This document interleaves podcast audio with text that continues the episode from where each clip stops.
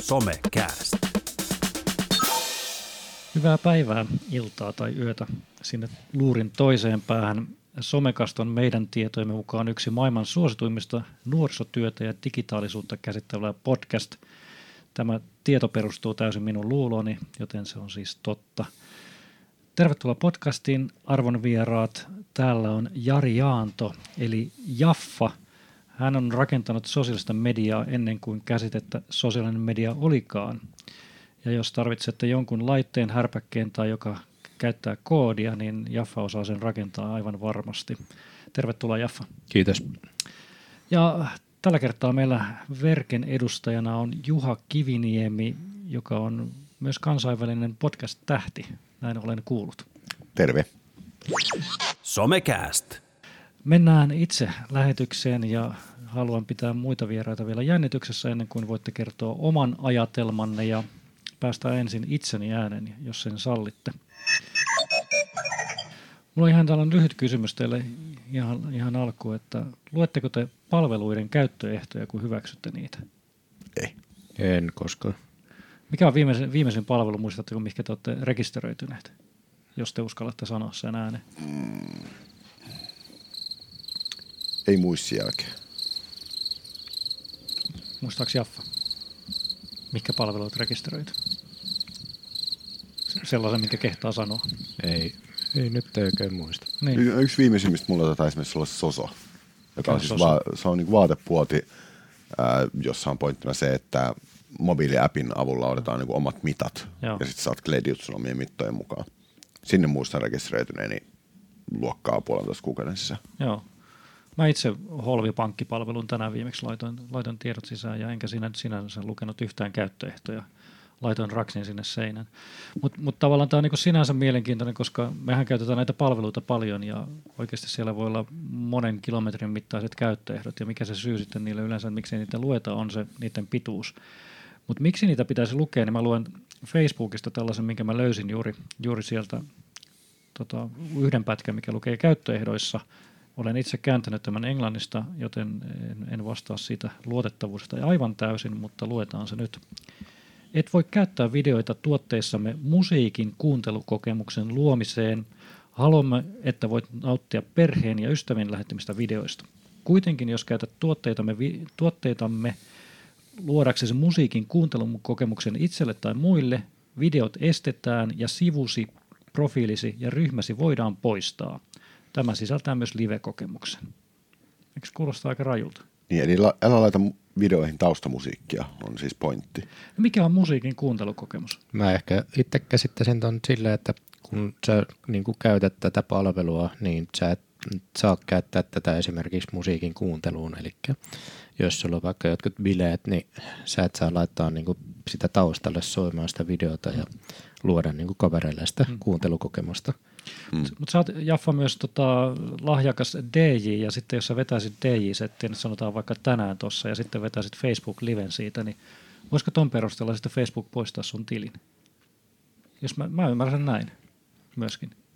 No tässä on kolme erilaista tulkintaa nyt, että tota, niin, öö, kuitenkin kun Facebookissa näkyy DJ-livejäkin ja Niin. siellä näkyy paljon niin kuin ihmiset striimailee vähän kaikenlaista juttua, missä on niin kuin musiikkia.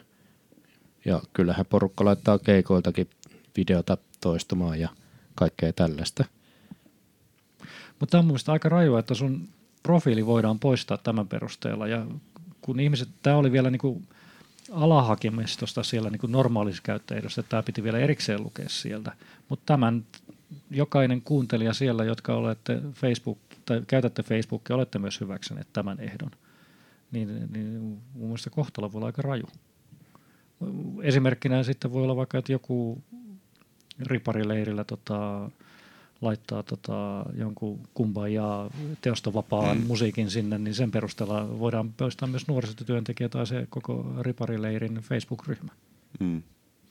Mulla on joskus käynyt siis niin, että mä laitoin, mä tein ähm, niin videoklipin valokuvista, mitä mä olin ottanut yhden kesän aikana, ja jaoin sen suljetussa ryhmässä ainoastaan sille porukalle, ää, joka oli duunissa siellä kesässä. Mutta koska siinä oli teos, niin kuin, tekijäoikeuksia alaista musiikkia, niin se video poistettiin. Sitten ei tullut, sit tuli muistaakseni mulle huomautus, niin kuin, että jos semmoinen sormenheristely, että jos teet tämän uudestaan, niin tilisi voidaan sulkea määräajaksi tai jotain. Tästä on siis vuosia aikaa, että käyttöönsä on voinut muuttua. Et mä en toisaalta usko, että niinku kertalaakista lähtee tilialta, mutta täytyyhän niillä olla joku peruste kuitenkin käyttöehdoissa, minkä perusteella sitten ne saa esimerkiksi videon poistettua, tai jos joku tekee sitä toistuvasti, niin saa sen tilin suljettua. Mutta se on tässä aika monta ulottuvuutta. En mä tiedä, pelottaako teitä tai pelottaako Jaffa sua se, että mitä sä oot hyväksynyt jossain käyttöehdoissa? Joo, ja mä itse hoidan sitä ehkä vähän silleen, että mä en laita tiettyjä sisältöjä tai tiettyjä asioita. Että mä pidän niitä palveluita tai muita enemmän semmoisina, joihin voi niin kuin laittaa sitten periaatteessa semmoista, mikä sitten kestää vähän enemmän päivävaloa tai muuta, että ei mitään henkilökohtaisia niin kuin mm. asioita. Mm. Et sanotaan, että ää, ja sitten siinä mieluummin jättää jotkut vähän epäilyttävämmät ja hämärämmät palvelut käyttämättä tai lukee niissä ne mm. käyttöehdot vähän paremmin. Mm. Ja kysytään sen toiselta kulmalta, koska Jaffa, sä oot myös kehittänyt paljon palveluita, muun muassa Irkkalleria, ja sielläkään ne käyttöehdot nyt ei ihan lyhkäiset ole. Niin miksi niiden pitää nyt olla niin pitkät ja monimutkaiset, ja miksi siellä pitää sanoa, että sinä olet vastuussa ja kaikki, niin mikä tekee ne on niin myös niin pitkiä? No lähinnä siinä on se, että otetaan huomioon monenlaiset erilaiset tapaukset, mitä voi tulla tulevaisuudessa. Ja lähinnä ehkä se pikkasen saattaa periytyä siitä, että Amerikassa ja muualla tehdään kaiken näköisistä asioista oikeusjuttuu ja kaikkea mm. muutakin tällaista. Mutta kyllähän se tietenkin faktakin on Suomessakin, että jos jotain tiettyä asiaa ei ole hyväksytty, niin kuka tahansa voi vedota ihan mihin tahansa, niin se on mm. enemmän niin kuin selkeyttämään tämmöisiä niin kuin epäselviä tilanteita ja muita. Että omasta näkökulmasta mä kyllä sitten taas toisaalta näen, että käyttöehdotkin on yrityksen viestintää. Eli jos ne on niin kuin epäselkeät tai jos niissä on jotain semmoisia tosi pahoja ehtoja, niin ihmiset saattaa nostaa niistä äläkään somessa tai missä tahansa muussa, joten niistä kannattaa tehdä kuitenkin semmoista, että ne on niin kuin käyttäjän puolella ja ne on kuitenkin reilut. Eli sanotaan, että niissä on niin kuin paljon, paljon kamaa, mutta kuitenkin sitten ne on niin kuin kummankin suuntaan niin reilut, että saadaan niin kuin mm. palvelusuhde tai tämä asiakassuhde niin kuin toimimaan. Mm. Ja mun mielestä niin kuin käyttöehdot kannattaisi silti niin kuin ainakin jollakin tavalla tietää, koska nyt puhutaan nyt Facebookista, koska se on nyt se keskus, missä monet suomalaiset ovat ja myös nuorisotyötä tehdään paljon. Siellä ehdot myös kertovat siitä, että jos käytät valenimeä, ja valennimi nyt voi olla sitten nuorisotyöntekijä Juha hmm. Verkestä esimerkiksi. Se voi olla periaatteessa valennimi, jos ei siinä niin kuin lue mitään muuta identifioivaa, koska muistaakseni ehdossa sanotaan, että sulla pitää olla sukunimi aina. Hmm. Etunimi voi olla J tai lyhenne, mutta sukunimi pitää olla kaikissa profiileissa niin tuon perusteella sut voisi poistaa esimerkiksi sieltä. Mm. Ja silloin, jos sä hallinnoit sitä jotain sivua tai ryhmää, myös nekin hallinnointioikeudet mm. katoaa ja Kyllä. mä en tiedä, mikä se prosessi on saada takaisin se. Niin, niin mä, nyt, mä en halua mitään pelkolähetystä tästä luoda, mutta mm. kannattaa miettiä tuollaisia asioita. En mä tiedä, onko Juha sulle tullut vastaan tältä puolelta, että niin on, on tapahtunut tuollaisia blokkauksia? Onhan nyt siis äh, suuri puhdistus tapahtui muistaakseni 2012, milloin yhdessä oh, yössä lähti. Dramaattinen, nuor- suuri lähti, puhdistus. Siis silloin Helsingin nuorisotoimet lähti profiileja kymmenittäin alta yhden yön aikana. Ja ne oli just tämmöisiä niin kuin Maija nuorisotyöntekijä-tyyppisiä ratkaisuja. Ja tota, et per, ei se ole tapahtunut sen jälkeen uudestaan tuollaista niin yhtä niin kuin suurta puhdistusta, mutta en mä, mä näe mitään syytä, miksi niin ei voisi käydä. Ja mun mielestä paljon ongelmallisempi on se viesti, mitä siinä lähdetään nuorille, että äm, palvelussa aina pitäisi toimia käyttöehtojen mukaan, mutta me ei toimita, koska syitä. Niin. Se on mun mielestä niin kuin nuorisotyö, nuorisotyöntekijän ammattietikan kannalta vähän arveluttava. Mm.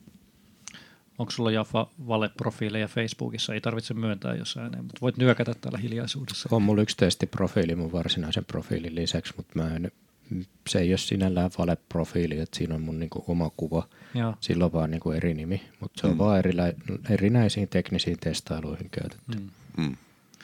Mutta se on... No, mi, mutta sitten voi kyllä sen myöntää, että eräälle deittipalastalle on luonut tota, niin naispuolisen profiilin. Aha. Ihan vaan nähdäkseni, että miten niin kuin ylipäätään naiset saa viestejä tota, niin, deittipaikoissa ja se oli aika hyvää niin tämmöistä reverse engineerausta myös siitä, että minkälaisia niin kuin viestejä ylipäätään niin kuin naiset vastaanottaa miehiltä ja sen pystyy vähän niin kuin jaottelemaan silleen kolmeen neljään eri mm. niin kuin tämmöiseen mm. ö, segmenttiin, että mitä viestiä sieltä tulee, mutta siis se viestien määrä yllätti. Sieltä tuli niin kuin päivässä sata viestiä. Okei. Mikä oli sellainen yleinen? No se pystyy jakaa tämmöiseen, että niin kuin yksi segmentti oli tämmöisiä, että uu, juu, sexy baby, se ei ollut niin oikein muuta Anteeksi. sisältöä. Sitten mm-hmm. yhdet oli ehkä tämmöisiä, jotka oli lukenut profiilin läpi ja esitti kysymyksen, joka oli niin kuin jostain asiasta siellä profiilissa, mm. saadakseen sen keskustelun niin kuin käyntiin. Joo. Ja sitten kolmas porukka saattoi vaan olla jotenkin semmoinen niin kuin geneerinen viesti, joka oli selkeästi lähetetty niin kuin kaikille mm. sen niin kuin deittipalvelun niin kuin naisipuolisille henkilöille – toi on niin kuin aika ovellaa toimintaa ja sinänsä niin kuin, ehkä sitä pitäisi astua muihin saappaisiin välillä ja katsoa sitä ja, ja, ja hypätä. Mutta ehkä siellä haasteena niin kuin kuuntelijoilla voi olla, että lukekaa seuraavien palveluiden, mikä rekisteröidytte, niin käyttöehdot ja mitatkaa kauanko siihen menee aikaa ja voitte kommentoida ja lähettää meille viestiä, että mitä tapahtui ja opitteko te jotain uutta. Ää, emme pelkää suurta puhdistusta, mutta ja jatkamme edelleen palveluiden käyttöä, vaikka me hyväksyn niitä. Tuosta on muuten pakko sanoa, että tästä oli klassinen South Park-jakso itse asiassa, mikä oli viritetty tästä Human Centipede-videosta, mutta se oli Human Centipad, missä siis tämmöinen Steve Jobs-karikatyyri yrittää saada kiduttaa niitä skidejä, yrittää saada ne lukemaan palvelun käyttöehdot. Aha. Ja se koko jakso pyörii niin sen ympärille ja se huutaa, niin kuin, että why won't it read? Mä näen, mä näen jo ihan kiffin silmissäni, mitä meidän pitää käyttää tämän mm. podcastin jakson markkinoinnissa, että etsitään se. No, minkälaisia ajatuksia Jaffa sinä tarjoilet meille, että mitä sinulla on kerrottavaa? No nyt mennään sitten vähän historiaa enemmän, eli nyt tuli tuli tai tulee kuluneeksi 30 vuotta siitä, että Suomi liitettiin internettiin. Oh. Että toi Mikko Hyppönen twiittasi eilen, että onneksi olkoon, että Suomi on ollut nyt 30 vuotta netissä ja minäkin laitoin siitä sitten Facebookiin tämmöisen päivityksen Kakun kanssa. Ja mm. sitten asiasta alkoi tulla keskustelua ja selvisikin, että itse asiassa tämä 19.11. ei olekaan välttämättä se varsinainen päivä, mm. vaan se saattokin olla en, ensimmäinen 12, milloin tämmöinen Pohjoismaiden tota, niin, yhteinen yliopistojen välinen verkko Nordunet on siis liitetty, jonka mukana sitten tämä Suomen FUNET, eli suomalaisten yliopistojen niin verkko mm. on liitetty, mutta kuitenkin ilmeisesti kaikista vahvin oli tämä ensimmäinen 12. Mm. 1988, joskin ennen sitä ilmeisesti Tampereella on päästy internettiin ja sitten myös tietyt sähköpostit on kulkeneet ja mm. sitten on käytetty tämmöistä tota, niin, UUCP-protokollaa, eli Unix to Unix copy, mikä tarkoittaa käytännössä sitä, että nämä tietokoneet ovat niin kuin, soittaneet modemilla toinen toisilleen ja synkanneet ikään kuin näitä sähköpostiviestejä ja mm. muita, niin sitä kautta sitten ovat, on Suomeenkin jo levinnyt ennen tätä. Mm. Ja totta kai kyllähän sä oot niin kuin modemilla voinut soittaa jonnekin ulkomaille ja sitä kautta päästä sitten tähän tota, niin, amerikkalaiseen internettiin, tai mikä toimii TCP/IP-protokollaa käyttäen mm. ja siitä niin kuin lähtee mm. eteenpäin. Mutta ilmeisesti, no onneksi olkoon kuitenkin Suomelle tästä. Tota, niin. Oh, happy birthday to you. Mutta siis 30 vuotta vaan. Siis tavallaan. Siis onhan pitkä aika, mutta mm. vaan 30 vuotta internet on ollut Suomessa. Ja se ei edes laske vielä sitä, että milloin se on ollut kodeissa, milloin se on ollut keskivertokansalaisella. Niin. Onko sinulla Jaffa tietoa, milloin se, milloin se on niin koteihin rantautunut? Joo, mihin, eli mihin sä sijoittaisit se? Suomen ensimmäinen internetoperaattori EUNET on tota, alkanut tarjoa kuluttajille 93 mm. palvelua, ja okay. vuonna 1993 on myös tullut tämä ensimmäinen ju, niin kuin, laajalle levinnyt graafinen selain Mosaic. Eli oh. Suomessahan kehitettiin tämmöistä Ervise-nimistä graafista selainta jo vuonna 1991 jota myös tämä tota, Tim Berners-Lee tuli lentäen tänne katsomaan, mutta koska mm. se oli tämmöinen tota, niin, TKK tai jonkun yliopiston projekti, niin eivät saaneet rahoitusta, joten se loppui. Mm. Ja 94 tuli sitten Netscape. Eli, eli oikeastaan siinä 93 niin kuin homma on lähtenyt käyntiin ja sitten siinä suurin piirtein 94-95 se alkoi niin kuin leviä silleen kulovalkean mm. niin kuin tavoin, että siellä on 95-96 löytyy myös, niin kuin, että on kaikki Ylet ja MTV kolmoset tai MTV silloin avanneet tota omat webbisoittinsa. Eli mm. toki siellä valveutuneet hahmot ovat sitten yliopistojen soittosarjojen tai Freenetin tai tämmöisten kautta mm. päässeet toki jo aikaisemminkin, mutta vuotta 1993 voidaan pitää niin kuin tämmöisenä pisteenä, että sen mm. jälkeen kuka tahansa suomalainen on voinut ostaa internetyhteyden kotiinsa. Mm. Mä oon täällä niin kuin taustalla niin kuin ei voinut olla naurahtamatta tälle asialle, että joku lentää lentokoneella katsomaan selainta. Mm. niin kuin internetissä mm. vielä, niin kuin, että internetin pointti, että sä voit olla Kyllä. siellä. Ja, Different times. Niin, mm. todella niin kuin hauska. Kyllä.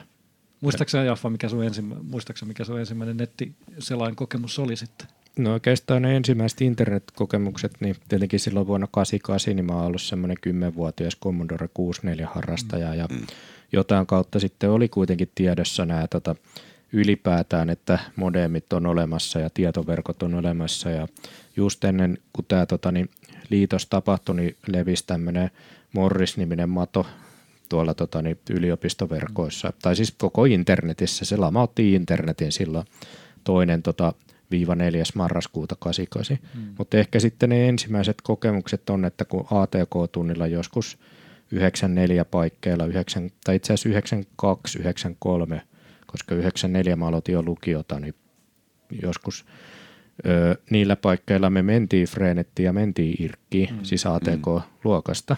Ja silloin niin kuin näin ensimmäistä kertaa, että täällä on niin kuin tämmöinen chatti silloin mm. 93. Toki kun nämä niin kuin luokkakaverit yrittivät puhua jostain, niin kukaan ei vastannut sinne. Ja sitten kun nämä lähti vähän niin kuin, kun nuoria olivat, niin aukomaan siellä päätään – ja sitten tuli huomiota ja sitten ne potkittiin sieltä kanavalta mm. pois. Näin se edelleenkin varmaan menee. Joo, mutta sitten oma koti-internetti tuli siinä 95 mm. paikkeilla, että öö, jotenkin suht niin kuin myöhäisessä vaiheessa sinällään, koska niin kuin kuitenkin webistä ja muusta oli niin kuin lehdet ja kaikki niin kuin puhuneet jo tosi pitkään, mm. että sitten itse tuli päädyttyä vasta niin kuin erinäisten syiden takia vasta vuonna 1995. Niin. Mm mä muistan, tai siis ensimmäinen mielikuva internetin käytöstä oli tällainen tosi, tosi hyödyllinen ja, ja tärkeä, että mä muistan, että me opiskelukavereiden kanssa ladattiin Danaskullun kuva internetistä ja odotettiin sitä puolitoista tuntia, että se JPEG tai mikä formaatti latautui sinne. Ja sitten tietenkin tulostettiin ja sitten se oli siellä mun seinällä ainakin. Hmm. Näin se silloin käytettiin tärkeään asiaan. Ja sitä nehän oli tämmöiset purkit, eli BBS-systeemit, mitkä tarkoitti sitä, että jonkun niin kuin ihmisen kotona tai makuuhuoneen kaapissa pyörii tämmöinen tietokone, johon voi mm. soittaa modemilla puhelinlinjaa pitkin. Mm. Ja se aikakausi oli tosi hauskaa ja sitä tuli just silloin 95 tehtyä tosi paljon, että se, silloin saattoi niin soittaa ja sitten jutella sen järjestelmän syysopinkaa, joka oli niin siellä koneen käyttäjänä. Ja sitten oli myös tämmöisiä monen linjan purkkeja, että Suomessahan oli tämä maailman suurin BPS, eli MBNet silloin, mm. jossa oli niin kuin parhaimmillaan 200 modemilinjaa, eli niillä oli ihan fyysisiä puhelinlinjoja, mm. mm. mihin pystyi soittamaan ihminen. Niin siellä oli tosi hyvät ryhmächattikokemukset mm. siihen aikaan, että ei ole koskaan ollut sen jälkeen koska siellä oli se tunti aikaa, niin kaikki soitti sinne sitten heti, kun vuorokausi vaihtui. Ja mä muistan, että heti kun sinne liittyi sinne ryhmächattiin, mm. niin tuli heti semmoinen seitsemän privatchattia, niin se ei saa takoon niin kuin ihan silleen kunnolla mm. sitä niin kuin näppäimistä, että pysty juttelemaan kaikkeakaan. Ja siihen aikaan se internet tuntuu ehkä, että se on vain niin yksi purkki niin kuin muiden joukossa mm. sinällään, että se toimii vähän eri lailla. Mm. Ja kyllähän silloin sitä niin kuin irkkiä tuli sitten otettua käyttöön, mutta silloin siellä ei ollut vielä niillä kanavilla ehkä ihan niin paljon, että ne liittyi sitten enemmän tämmöiseen niin kuin harrastuksiin, kuten demoskeneen ja tietokonemusaan, niin mm. semmos, semmoisia irkkikanavia sieltä alkoi sitten löytyy, mutta oikeastaan 96 paikkeilla sitten irkki alkoi niin kuin lähteä kunnolla niin kuin Suomessakin elämään. Mm. Mä muistan olleen itsekin MBNetin sen BBSn aktiivikäyttäjä jossain vaiheessa – ja mä kyllä kans muistan ton, mä en ole koskaan ajatellut sitä teknistä puolta, että totta, että niillähän on pakko olla ollut siellä hirveä kasa puhelinlinjoja, että ne on sellaista pyöritetty, mikä on niin kuin hassu ajatus tietysti tänä päivänä.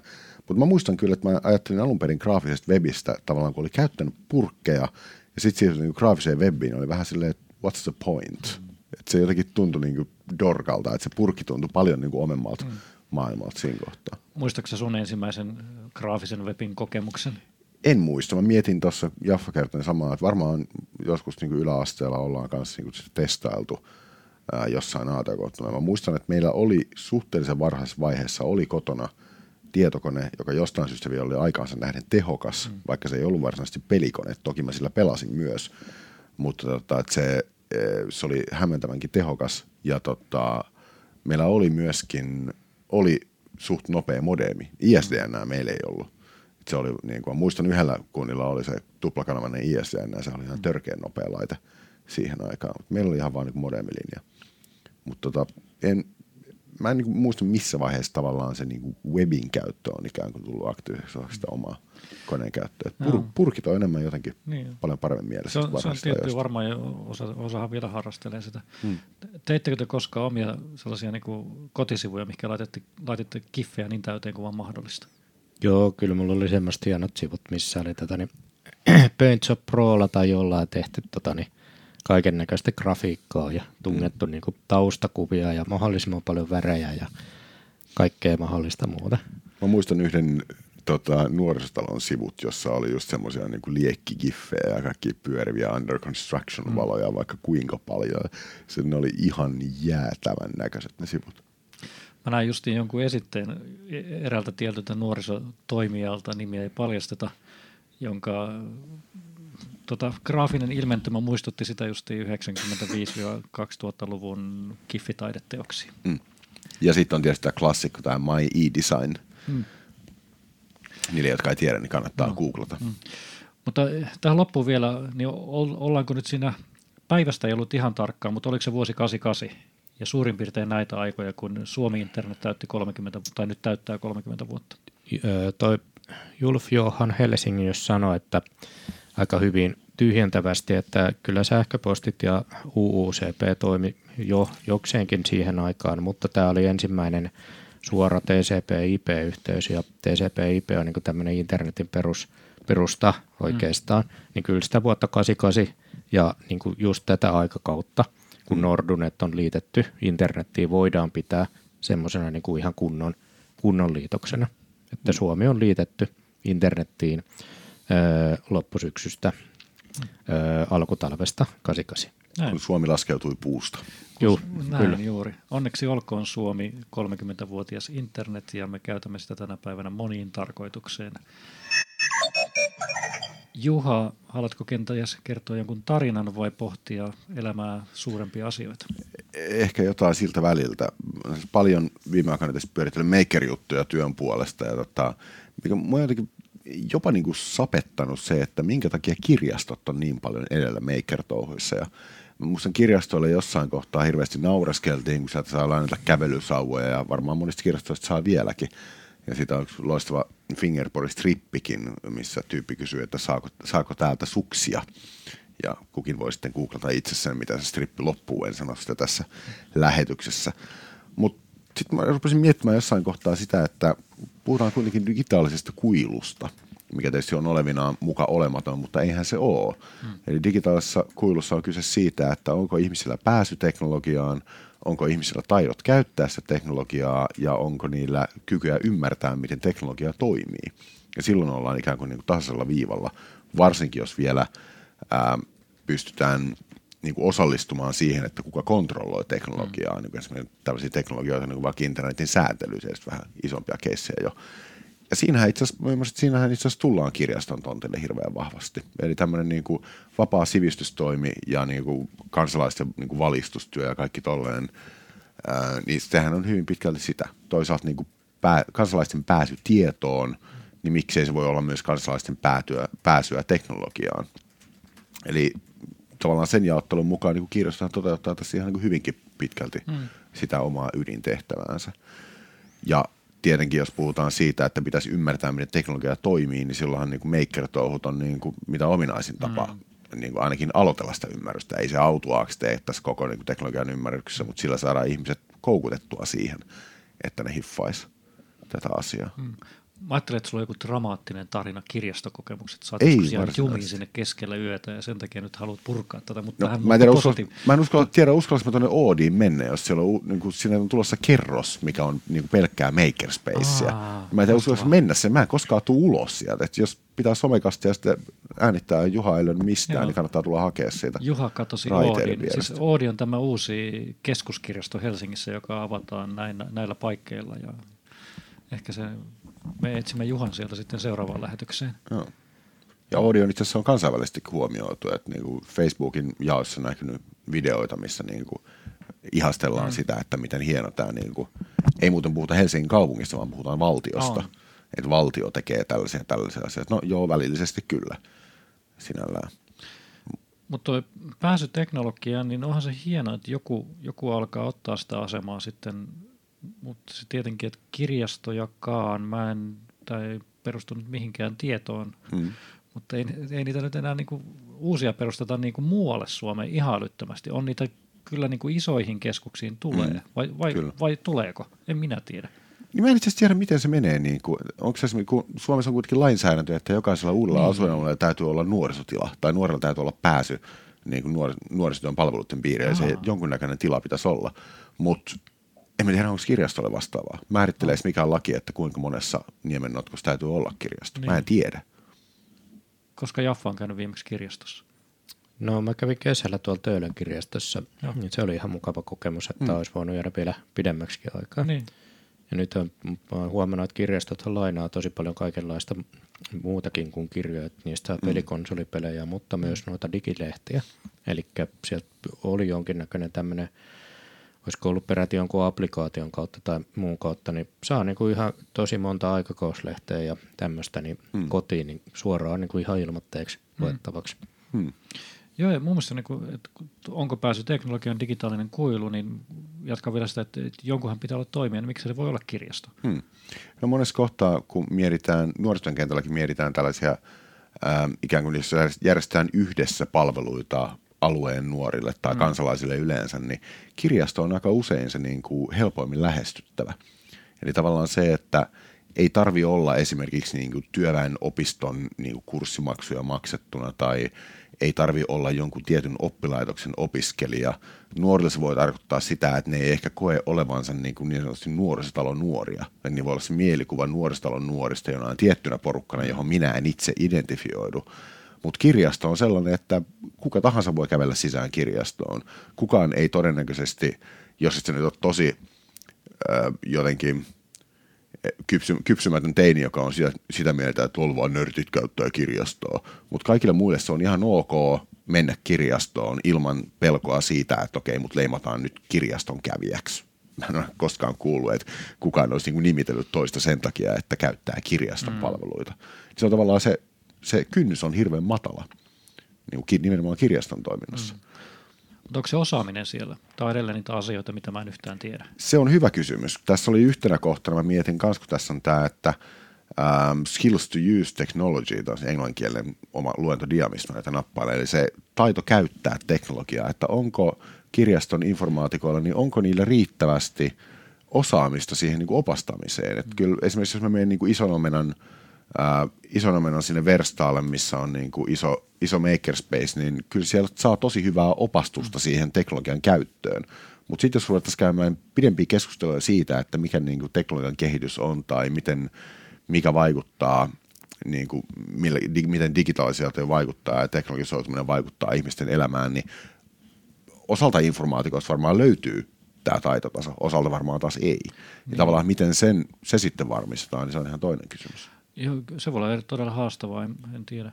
Jaffa, kun sä oot tehnyt noita Internet of Things-juttuja ja koodailet, koodailet päätyökseksi, niin tavallaan, miten sä koet tavallaan, että voisiko kirjastot toimia tällaisena paikkoina, missä niin kuin, no en sano pelkät nuoret, koska mua kiinnostaa toi maker-homma, enkä osaa mm. yhtään mitään tehdä, niin voisiko, voisinko, voisiko hieno kävellä kirjastoon ja opetella koodaamaan vaikka kirjastossa?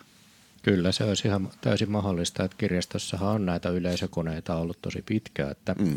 Nyt muistan, kun itsellä ei ole vielä ollut PC, niin sitä on saattanut johonkin Pasilan kirjastoon tota jämähtää pelaamaan Civilizationia tai jotain muuta. Sua ei mm. potkittu pois sieltä, sait pelata rauhassa vai?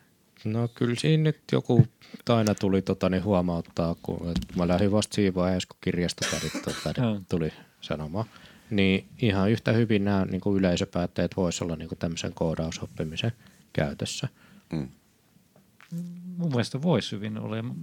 Mä, mä haluaisin viihtyä kirjastossa vielä enemmänkin. Että kyllä mä niin olen siellä käyttänyt jopa neukkaripalveluita, että niitä ainakin täällä pääkaupunkiseudulla voi käyttää ihan mm. sellaisiin ilmaisiin palveluihin. Ja mun mielestä mä aion hyödyntää kyllä noin 3D-printtausmahdollisuudet mm. kaikki niin kuin siihen liittyen.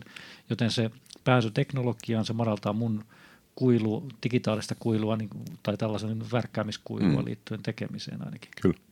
Se on tietysti mielenkiintoinen tavallaan se, miten kirjastojen se toimintakulttuuri on kehittynyt, että sellaista niin kuin hiljaisesta lukemisen paikasta, missä ei ole niin mitään muuta, niin miten se on vuosien varrella muuttunut. Ja mä muistan oman työuran varrelta, miten jossain kohtaa tuli paljon yhteen törmäyksiä, kun kirjasto rupesi organisaationa, niin kaupungin kirjastot alkoi reagoimaan siihen, että hei nuoret tarvii vähän erilaisia palveluita.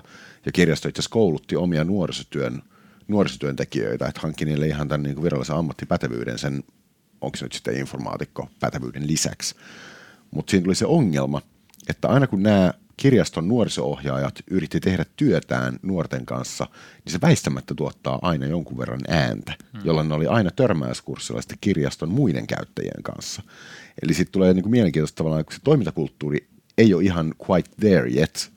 Ja kuitenkin ihmiset yrittää tehdä tämän uuden toimintakulttuurin mukaista työtä, niin miten se sitten törmää.